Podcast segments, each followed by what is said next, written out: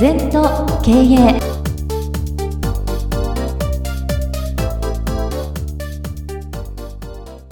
全と経営では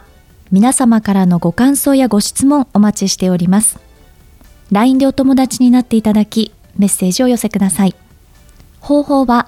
LINE のお友達検索でアットマーク全と経営アットマーク ZENTOKEIEI と入力してください。お寄せいただいたご感想、ご質問は番組の中で取り上げてまいりますので、どしどしメッセージしてください。お待ちしております。皆様こんにちは。全都経営の時間がやってまいりました。暑いと思っておりましたけれども、もう9月も過ぎ、今週から10月ということで、先生今月もよろしくお願いいたしますはいよろしくお願いいたしますまずは今週のキーワードなんですけれども今週はですね習慣は第二の転生良い習慣を身につけようということです。はいあのこれも私若い時ね禅の師匠から習慣は第二の転生だよと言われてまあ言葉ですから分かりますけども、まさにそうだなと思う。だからいい癖をつけるってことだな。はい。うん、だから一番いいのは運の良くなる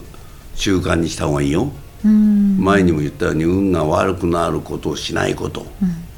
人の悪口言ったり朝寝したりね食べ過ぎたり、うん、人の足引っ張ったりそういうことをしないと運が良くなる、それも習慣ですから、はい、で一回愚痴るともっとね愚痴りたくなる。人の悪口言うともっと言いたくなるんだよ、不思議なもんですね。不思議なもん。だから悪口言うのが習慣の人いますよ近づきたくないねそういう人には。会うたんびに人の悪口ですから、エネルギー上がるわけないよな、だからいい習慣つける。早起きもいいね、はい、大きな声で喋るのもいいね、姿勢を伸ばしていくのもいいね。大股で元気よく歩くのもいい、うん、人に親切しなさい、うん、どんどんどんどん人のためにやんなさい、うん、ね、自分を優先するんじゃなくて人を優先しなさい必ず自分の番が回ってくる、出会った人を幸せにしなさい。ね、そんなこと考えない自分が幸せになりたいなりたいってばっかり言ってたらね 勝手にやったらって世の中言われるのね。だからいい勝ち癖を作る、うん、例えば私は公園とか毎日お仕事させてもらってますけど現場に30分か1時間前に行きますね現場の近くに、うんうん、だから40年も50年遅刻はないです私は。それから公園なんかも地方の場合は全泊します、はい。うん、だから飛行機が遅れたとか電車が遅れた、そういうね泣き言言ってるじゃダメなんだよ、うん、それでもね、うん、万難を排す、はい。うん、で病気にもなっちゃいけないし、うん、全部そういうのも習慣化していく、はい、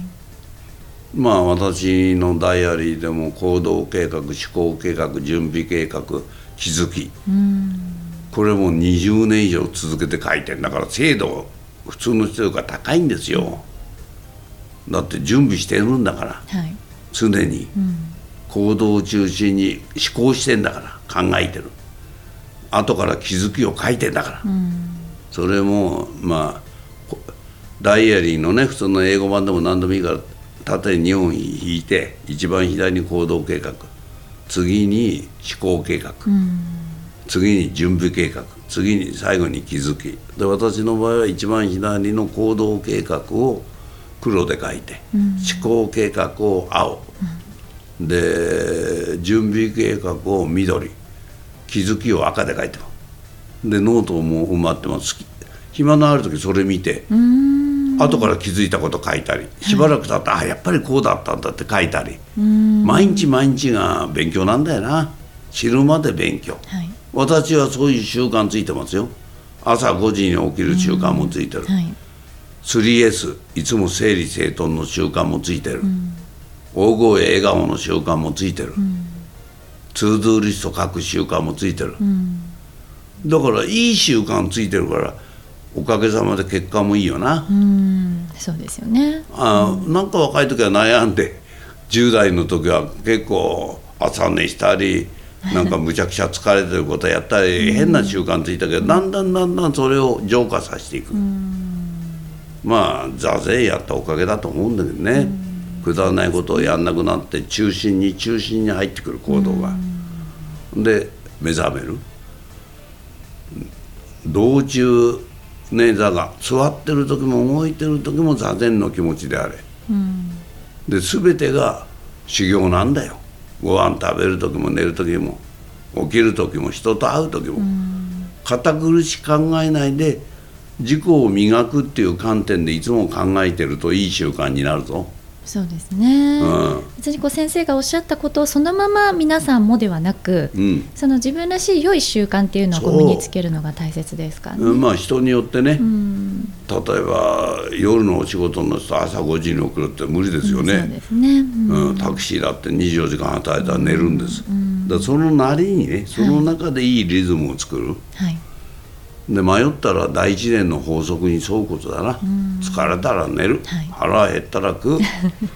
ね。そうですね。禅の世界は座って半畳寝て一畳って言うんだよ。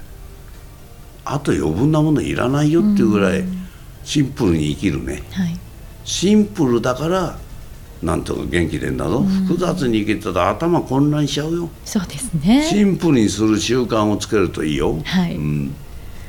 さあそれではここでですねリスナーの方からいただいたご質問をご紹介いたします。この方は嫌いな人に感謝ができません。どうしたらいいですか？というご質問です。ねあの私もかつてそういうことを思ったことある。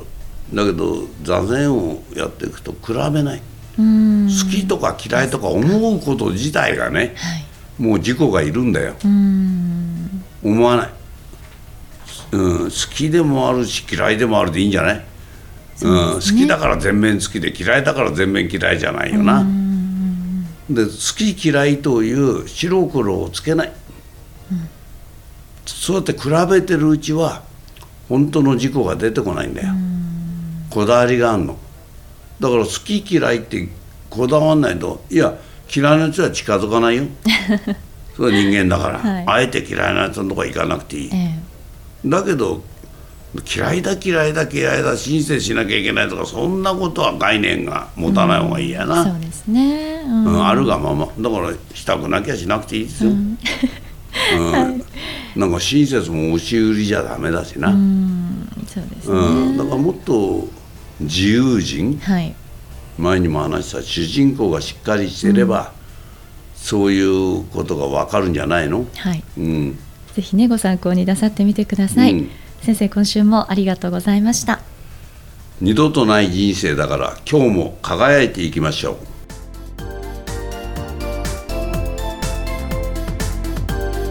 この番組は経営全研究会の提供でお送りいたしました。